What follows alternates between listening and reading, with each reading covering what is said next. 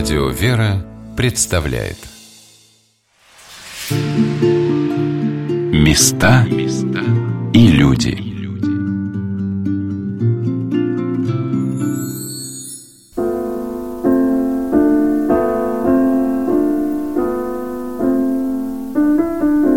Прогуливаясь по московским улочкам и переулкам, своими названиями, напоминающими нам о былом, мы часто встречаем на стенах старинных зданий таблички с надписями «В этом доме жил».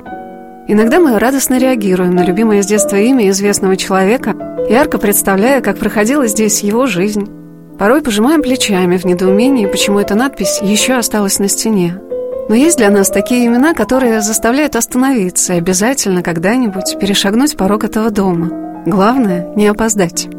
Здравствуйте, дорогие друзья! У микрофона Анна Шалыгина – мы отправляемся с вами в дом, который сегодня закрыт для посетителей. Но это не значит, что там никого нет. Его служители, а главное его старинные обитатели, не оставляют это место. Они здесь, в своих словах и письмах, картинах и пьесах. Попробуйте угадать, кому принадлежат эти строки. Пусть на сцене все будет так же сложно и так же вместе с тем просто, как в жизни. Люди обедают, только обедают, а в это время слагается их счастье и разбиваются их жизни. Это Чехов, Антон Павлович Чехов, наш Чехов, родной Чехов, такой близкий и такой неизвестный. Когда этой осенью пришла вновь в дом-музей Антона Павловича Чехова на Садовой Кудринской улице в Москве, оказалось, что музей закрыли на реставрацию. И первое, что я спросила, рассматривая еще не снятые со стен фотографии в выставочном зале у научного сотрудника музея Ирины Михайловны Суховой, которая в декабре этого года будет отмечать 50-летний юбилей своей работы в Чеховском музее. Какую пьесу Чехова ей все это напоминает? Какие великолепные портреты. Это вот что осталось? Что осталось от выставки Ольги Леонардовны Кипер? Вот эти, вот эти полотна. Это Ольга Леонардовна в различных ролях. Это она Елена Андреевна. Это дядя Ваня, это она Маша, три сестры, и это она Раневская, Вишневый сад. И больше ничего. А вот пустые витрины, и все пусто, и все уже разобрано, и все. Михайловна, Сейчас меня огорошили. Я, можно я вам задам вопрос? Как Какой? вы считаете, вот к сегодняшнему дню Какая фраза из пьесы Чехова или из рассказа Чехова подходит? Ну, знаете, знаете, грустная. Для меня вот грустная. Жизнь кончена в этом доме. Это вишневый сад. Да? Но она же будет продолжаться. Слава Богу, мы на это надеемся. Потому что я вот пережила уже два капитальных ремонта, оба по три года. И ничего. А таких косметических ремонтов я уже не знаю, сколько я пережила. Но, слава Богу, все это возрождалось. Все это будет. Будем надеяться, что все будет.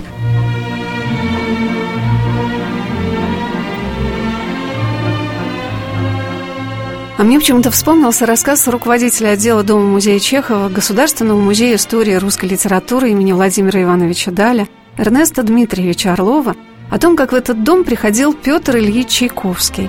Я представила, как он идет по Садовой Кудринской улице на праздник Покрова Божьей Матери с тростью, неторопливо, в дом к 29-летнему молодому писателю Антону Чехову, поблагодарить его за посвящение одной из своих первых книг великому композитору. Ну вот за четыре года жизни Чеховых в этом доме, конечно, стены его перевидали многих. И это не только были писатели второго, третьего и тридцать третьего ряда, такие как Александр Семенович Лазарев-Грузинский, оставивший замечательные воспоминания об этом пространстве. Это, конечно, Франц Осипович Шехтель, в будущем академик архитектуры, а пока иногда бесшабашный, близкий друг чеховской семьи. Это, конечно, Исаак Ильич Левитан, уже хорошо знавший чеховскую фамилию. И самое, наверное, запоминающееся посещение этого дома связано с выдающимся великим русским композитором Петром Ильичем Чайковским. Один единственный раз, 14 октября 1989 года, он посетил этот дом. Но это было знаковое посещение. Чайковский пришел отблагодарить за то, что Чехов посвятил свой сборник «Муры и люди» Чайковскому. И Чайковский послал свою фотографию, известную фотографию работы Эрнста Бибера с с записочкой, достаточно ли я выразил свою благодарность, потом не вытерпел, пришел сюда. И здесь состоялся интересный разговор. Чехов и Чайковский планируют написать оперу по Лермонтовской Белле, но так сложилось, что в 90-м году Чехов уезжает на Сахалин, Чайковский уезжает в Западную Европу, с потрясающим успехом там гастролирует. Вот злая насмешка судьбы, когда в 93-м году Чехов борется с эпидемией холеры в Серпуховском уезде. Именно от холеры в Петербурге умирает Чайковский. Конечно, их планам не суждено было сбыться, и, видимо, больше личных встреч так и не было. Сохранились письма, сохранилась, конечно, телеграмма Модесту Ильичу Чайковскому с выражением скорби, потому что Чайковский, конечно, был самым любимым композитором чеховской семьи из русских композиторов, и опера Евгений Онегин самая исполняемая опера, в том числе и в этом доме. Ноты, и сейчас этой замечательной, удивительной оперы можно увидеть в нашей экспозиции. О том, почему из более 50 домов в Москве, где жил и останавливался Антон Павлович Чехов, был выбран для его музея именно дом на Садовой, Кудринской, как он создавался, как в него собирались экспонаты. Мы беседовали с Ириной Михайловной и Эрнестом Дмитриевичем, действительно в обстановке, напоминающей финал многих пьес Чехова. Выносятся вещи, разъезжаются гости, обитатели ищут себе новые занятия, а служители по-прежнему выполняют свои обязанности, причем с еще большим усердием. Наша беседа с Ириной Михайловной, которая в теплой атмосфере Чеховского дома угощала меня чаем с моим любимым вишневым пирогом, началась у большой фотографии, расположенной у вешалки при входе в музей, на которой изображены счастливые жильцы этого дома, потому что они все выглядят как-то очень вдохновенно, красиво и радостно. Вот это Антон Павлович Чехов, это его родители, младший брат Иван, учитель, да. Самый младший брат Михаил, юрист и тоже писатель. Сестра Мария Павловна, учительница. Это та самая Лика Мизинова, про которую написано столько много всего интересного, да. Подруга Мария Павловна, они вместе преподавали в гимназии, и она была гостья этого дома. Так же, как Александр Игнатьевич Иваненко, музыкант-флейтист, которого они называли «22 несчастья». Это, да, да, да, да. Так мог выглядеть один из прототипов Вишневого сада. Чехов этот дом снимали. Вот, Красный дом. Чехова снимали этот дом у доктора Якова Алексеевича Корнеева. Доктор Корнеев здесь не жил. Он жил в доме, который был рядом. Это был, видите, деревянный особняк. И вот на крыльце этого особняка перед отъездом Чехова на остров Сахалин из этого дома весной 90-го года была сделана эта фотография. Так это дети доктора Корнеева Марусия и Алёша. Живописные портреты Чехова, среди которых замечательные, правда недописанные портреты молодого писателя, выполненные его братом Николаем. Когда Антон Павлович только поступил на медицинский факультет, во многом разрушающий стереотип восприятия Чехова, так же, как и фотографии писателей, которых в музее около 9 тысяч, составляют особую ценность чеховской коллекции литературного музея, так же, как и книги этого собрания. А мне было интересно узнать о любимых экспонатах научных сотрудников музея.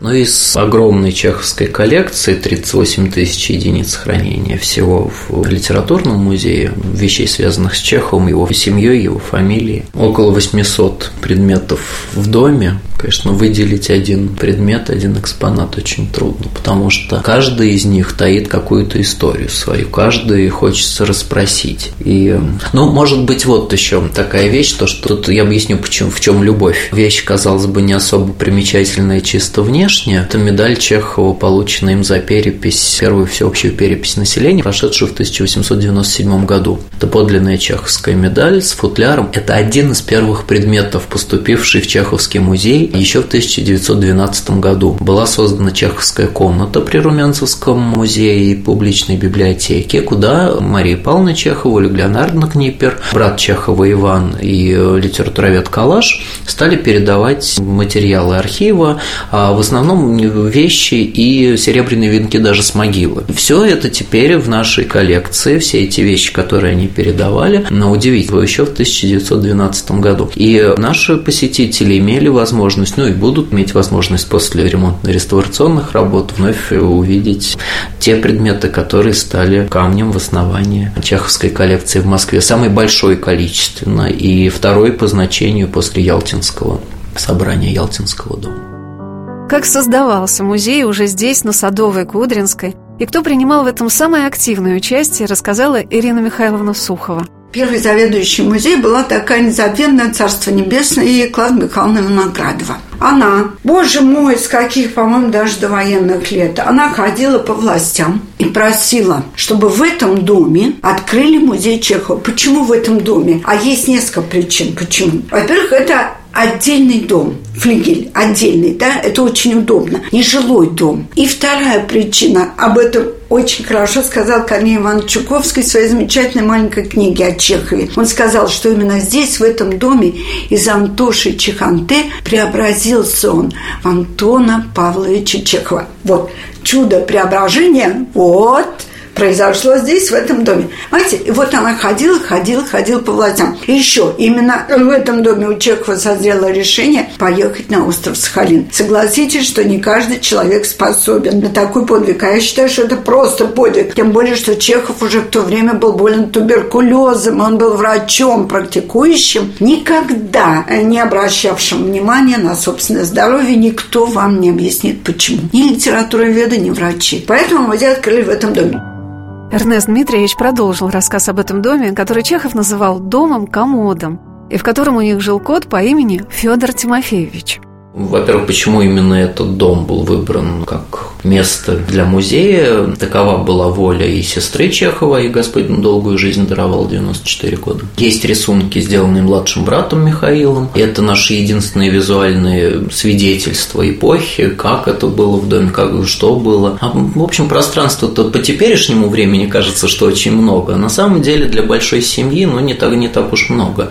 Кухня, кабинет, комната Михаила, спальня самого Антона, и на втором этаже гостиная, комната сестры, столовая и комната матери. Все. Ну, проходная комната, где год живет один знакомый в семье. Быт-то был очень просто устроен. Единственное постоянным было для чеховской семьи, это, конечно, попытка добыть денежные знаки, деньги. И, как вспоминает сестра, в общем-то, семья выживала благодаря литературной работе Антона как раз. Даже не медицинской работе он 3-5 рублей брал за прием, и родителям наивным когда-то казалось, что медицинская деятельность его как раз прокормит и прокормит всю семью. Но оказалось иначе. Посещая музей Антона Павловича в Ялте, Мелехове и в Москве, меня всегда завораживала какая-то особая атмосфера этих чеховских пространств, наполненных жизнью большой семьи. И всегда поражало отношение Чехова к своим родителям, Павлу Егоровичу и Евгении Яковлевне – это воспитание, конечно, потому что он воспитывался в почтении к отцу и матери, как и все, но старшие Александр и Николай, ну, Николай тянулся за Александром в основном. У них очень сложные были отношения с отцом. Во всяком случае, можно судить об этом и по воспоминаниям, и по обрывкам писем, и по письмам Антона к братьям. Но так бывает, как в любой семье, конечно. Кто-то ближе из детей, кто-то дальше, кто-то в силу возраста более раздражителен и почему-то считает, что там, все обязаны, ну, недостатки воспитания какие-то. Ну вот с третьим ребенком получилось получилось все удачнее из шести. И в 17 лет Антон признается, отец и мать для меня единственные на всем земном шаре люди, для которых я никогда ничего не пожалею. В Москву первыми уезжают как раз старшие братья Александр и Николай, и понятно, что богемное окружение их довольно быстро развратило. Так что все очень непросто было, сложно. А Антону и выбора-то не было. Ну а кому, как не ему, отец долго не может найти место. А мать, которую он действительно любил беззаветно и в даже уже будучи 35-6-летним человеком, позднее, он всегда очень, он какой-то такой, как вспоминают, это не мои выдумки. Это причем впечатление людей, которые близко знали семью, и вот несколько мгновений только видели Чеховых за столом, например, и вот все, абсолютно все пишут, это женщины в основном, с какой-то детской нежностью Чехов разговаривал с матерью, то есть у него менялся даже голос. Если Александр Николай о себе не могут позаботиться, а им ведь тоже Чехов помогает деньгами. И что интересно, ведь мать пишет ему еще в Таганрог, Антоше нет ли чего продать, папаш, мамаш, кушать нечего. Вот эта фраза станет семейной, такой нарицательной фразой. Он остался э, еще и хранителем тех вещей, которые были брошены в Таганроге. И почему-то никто в письмах его не спрашивает, ел ли ты, пил ли ты, а вот пришли нам, мы голодаем. Это да. Ну, хотя пытаются, конечно, и мать, и сестра заработать, но это такие сущие копейки. Вот, ну, в итоге отец находит работу спустя год почти мытарств всяких и служит у известного московского купца Гаврилова. Он получает 40 рублей, 10 он оставляет себе, 30 в семью идут, но это совсем не те деньги, которые могут прокормить э, такую ораву. И действительно литературная деятельность, ну, когда Чехов получает в месяц около сотни, 100, 120, 150 рублей, позволяют и переехать в более сносную квартиру. Удивительно, как облик Антона Павловича, его образ надмирности, благородства, интеллигентности не связывается в нашем сознании с его такой деятельной до самоотречения, созидательной, практической жизнью – он говорил, я презираю лень, как презираю слабость и вялость душевных движений. Насколько мало знать Чехова по его произведениям. Как прекрасно, что в 30-томном собрании Чехова есть и 12 томов его писем. Замечательным он был человеком, замечательным. Я всегда всем говорю, вы знаете, вот Чехов с любовью относился к своему ближнему. Всегда с любовью относился к ближнему. Кого он считал своим ближним? Не только свою семью, не только своих друзей, а любого человека, который в данную минуту находился рядом с ним и нуждался в помощи. И он всегда эту помощь оказывал. А когда он не мог оказать, он находил варианты помощи кого-то просил оказать помощь, находил какие-то способы эту помощь оказать. Но это чисто христианская позиция, вы это знаете совершенно точно. Вот таким он был человеком. Ну, слушайте, ну кто будет бесплатно принимать больных? Вот работать на эпидемии холеры, строить школы, да, участвовать в переписи населения, в помощи голодающим, ездить на Сахалин, будучи больным. знаете, меня одни иностранцы спросили, когда я сказала, что он поехал на Сахалин, уже будучи больным, потому что у него начался открытый процесс туберкулеза в декабре 1984 года, после окончания университета. А он поехал весной 90 уже будучи больным несколько лет. И он по дороге, допустим, в Екатеринбурге, он задержался, по-моему, на 2-3 дня. Из-за чего? У него было сильное горловое кровотечение. Так он поездкой на Сахалин сильно подавал свое здоровье, потому что не было Тюмени железной дороги. И он проехал сколько тысяч верст весной в Распутицу по бездорожью на лошадях. Вот какой он был человек. Я все всегда говорю, что каждой бы литературе по такому писателю. Уже после нашей беседы с Эрнестом Дмитриевичем и Ириной Михайловной мне посчастливилось вновь побывать в комнатах, где жил Чехов перед его отъездом на Сахалин. И я увидела и стол с зеленым сукном, за которым писал Антон Павлович, его кровать, присланную из Ялты. И живо представила, как мог он стоять у окна своей спальни, которая выходила на Садовую улицу, разглядывая прохожих – я спросила Эрнеста Дмитриевича о том, что дом Чехова всегда был наполнен гостями – все вспоминают, на самом деле, не только об этом доме, но здесь просто пространство больше. А вообще о свойствах чеховской семьи, и в Таганроге это проявлялось, об их какой-то такой хлебосольстве их и гостеприимстве. Опять-таки были разные ситуации, но что касается самого Чехова, и особенно в последние годы и в Мелехове, и в Ялте, когда он зазывает, зазывает, зазывает огромное количество гостей, а может показаться это безумством. Их же надо кормить, поить, ночевать, оставлять. Но, видимо, это проистекает от очень понятного стремления не быть физически, не быть одному просто. Потому что вот такая душевная какая-то одинокость, ну, очень мало было в его окружении людей, кому можно было довериться. Очень мало было людей, кто разделял по-настоящему и готов был выслушать. Кстати, это один из таких людей, это старший брат Александр, с которым он довольно-таки откровенен. Но тоже, наверное, он не до конца способен понять, что происходит в душе Антона Антона. Для него действительно стало поступком. Это путешествие на Сахалин и на восток, которое 8 месяцев длится. И он сам признается в письмах, когда уже все завершилось. Возвращается он, правда, уже не в этот дом, в дом на Малой Дмитровке, в дом Фишганга. Он пишет, что это путешествие способствовало его возмужалости. И не только физической, а именно духовной возмужалости, потому что он очень многое увидел, очень многое почувствовал с очень многими пообщался. И, с одной стороны, как для писателя, для него интерес представляет представляют уголовники. Они же тоже все равно люди. И убийцы, которые ему как тип интересны. Как медику ему интересно, в каких условиях они содержатся. Как медик он составляет 10 э, тысяч карточек анкет, последний пункт в которых звучит так, чем болен и он очень многих осматривает еще лично. Действительно, Не будь этого путешествия, не было бы, наверное, столь пронзительно точных по описанию человеческой души повестей, как «Палата номер 6», «Рассказ неизвестного человека» и последующих, там «Моя жизнь» и так далее, во враге, которые непосредственно не связаны с темой каторги, но в которых читается особый взгляд Чехова на человека, вот действительно углубившийся, изменившийся. И чтобы там не кричали критики при жизни Чехова, что он не знает настоящей жизни, у него нет идеалов, он как раз не кричит, просто его взгляд на жизнь, он, конечно, расходился с веяниями эпохи.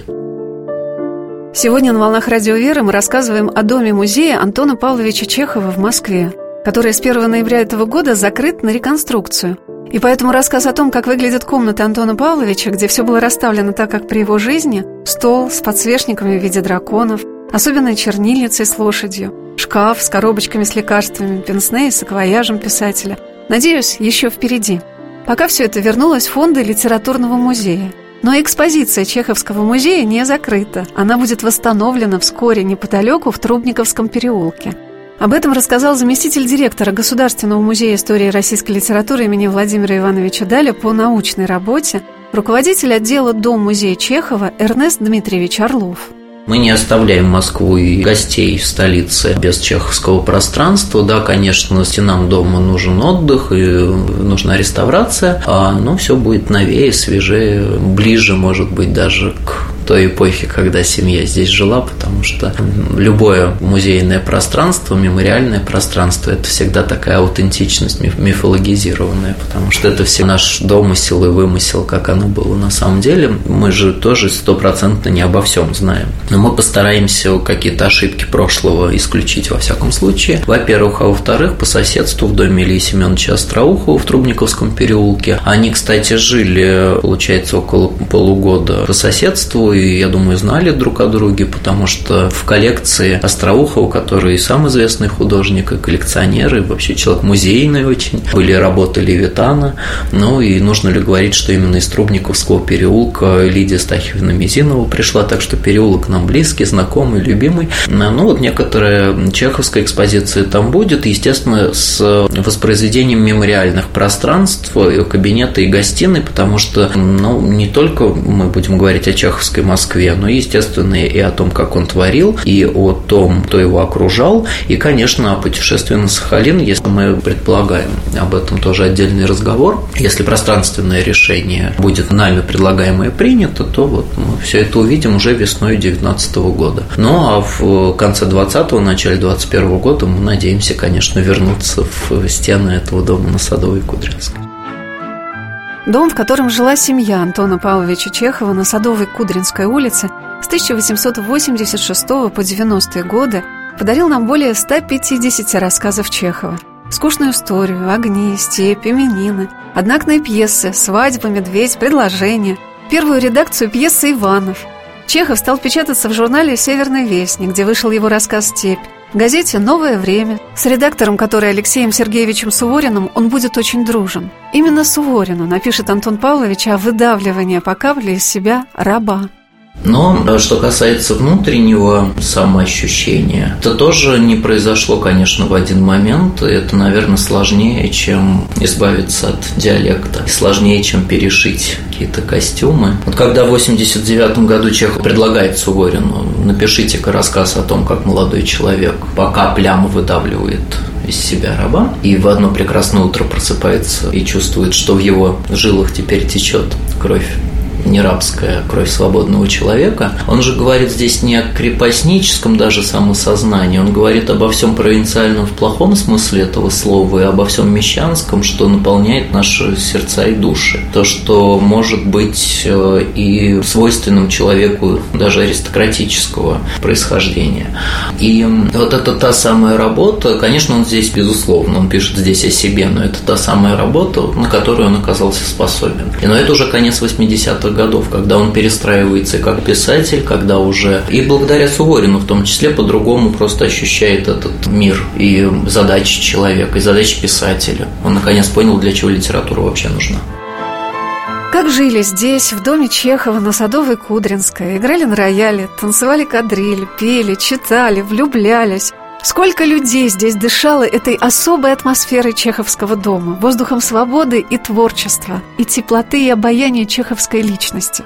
И что замечательно для нас, многие из них оставили свои воспоминания – это, конечно, король московских репортеров Владимир Алексеевич Келеровский. Это, конечно, ну, Чехов вообще говорил, вся московская живописующая и рафаэльствующая юность мне приятельски знакома. Поэтому художники, журналисты, актеры, интереснейшие актеры, которые в будущем составят славу русского не только московского, но и академического петербургского театра. Это Владимир Николаевич Давыдов, который читает здесь впервые рукопись чеховского Иванова и говорит, да, Антон Павлович, хорошая пьеса, здесь есть пять хороших ролей, но боюсь, что в театре Корша, где состоялась премьера пьесы и где играл Давыдов, кроме меня вот играть их некому, эти пять ролей, да, говорит Давыдов. Это Константин Александрович Варламов, питерский актер. Это Павел Матвеевич Свободин, с которым очень дружен был Чехов, и, к сожалению, ранняя смерть Свободина в 93 году тоже не позволила реализоваться многим планам. Это и обычные, кажется, люди, не внесшие уж большого культурного вклада. Это подруги сестры Чехова Марии Павловны. Это, конечно, Лидия Стахиевна Мизинова, которая вошла в этот дом подругой сестры, но в дальнейшем стала подругой всей семьи, и Мария Павловна уже иронически говорила, ну да, Лика подруга моих братьев и моя. Это Варвара Аполлона Берле, оперная певица, у которой была такая не совсем характерная привычка для оперной певицы, она нюхала табак и любила пропустить рюмочку. Вспоминается сразу Маша из «Чайки». Понимаете, здесь было вообще очень много встреч, без которых, наверное, многие детали, черты, характеристики чеховских героев в дальнейшем не появились бы. Александр Игнатьевич Иваненко, флейтист, донимавший своими разговорами про тетушку, вообще донимавший своим присутствием многомесячным в этом доме, затем в Мелехове, виолончелист и музыкант Большого театра Мариан Рамуальдович Семашко, которого Чехов прозвал по созвучию имени и отчеству Мармелад Фортепьянович. Это вереница удивительных людей. Это писатели довольно крупные. Алексей Николаевич Плещеев, Дмитрий Васильевич Григорович, которые очень часто могли разделить вечер с молодежью и ничего зазорного в этом не видели. Здесь было гостей большое количество. Во-первых, он был молодой, когда здесь жил. Приехал сюда, ему было всего 26 лет. Здесь было молодо, весело, людно, обязательно. Звучала музыка обязательно. Чехов любил Чайковского, Шопена, Листа, Евгения Онегина, Кармен. Вот его любимые музыкальные произведения. Конечно. Потом. Здесь он жил уже в 80-е годы. Он опубликовал «Степь», скучную историю. Иванов ставился в театре Корша и в Александринском театре. Вот слушайте, интеллигенция дворянская и разночинная, она же не читала юмористические журналы и плохо знала Антошу Чеханте. Но Чехова в конце конце 80-х годов узнали все. После «Степи», «Скучной истории», после Иванова, постановок Иван. И выдавили, которые шли по всей России. «Медведь», «Предложение», «Лебединая песня», «Свадьба» – это везде. В провинциях, в столицах в обеих. Все это ставилось. Интеллигенция все это знала. Не было кино, не было телевидения, не было интернета. В Москве было два университета. Каких? Это Московский и Малый театр. И все, конечно, знали Чехова. Конечно, все знали Чехова. Все из этого этого дома плавно перетекли в Мелехово и так далее. Почему? Потому что личность была очень привлекательная, личность личность. Он любил собирать грибы, ловить рыбу, любил принимать гостей, радушно принимал гостей. Хотя ему иногда это было очень трудно, и чувствовал он себя уже плохо, в Мельхове тоже. Но тем не менее он был рад гостям всегда. А знакомые какие у него были, извините. Николай учился с Левитаном, Шехтелем, Коровину он знал. Но они же все ездили в Мельхов. А Ялтинский год – это художественный театр. И все, что вокруг. Места и люди.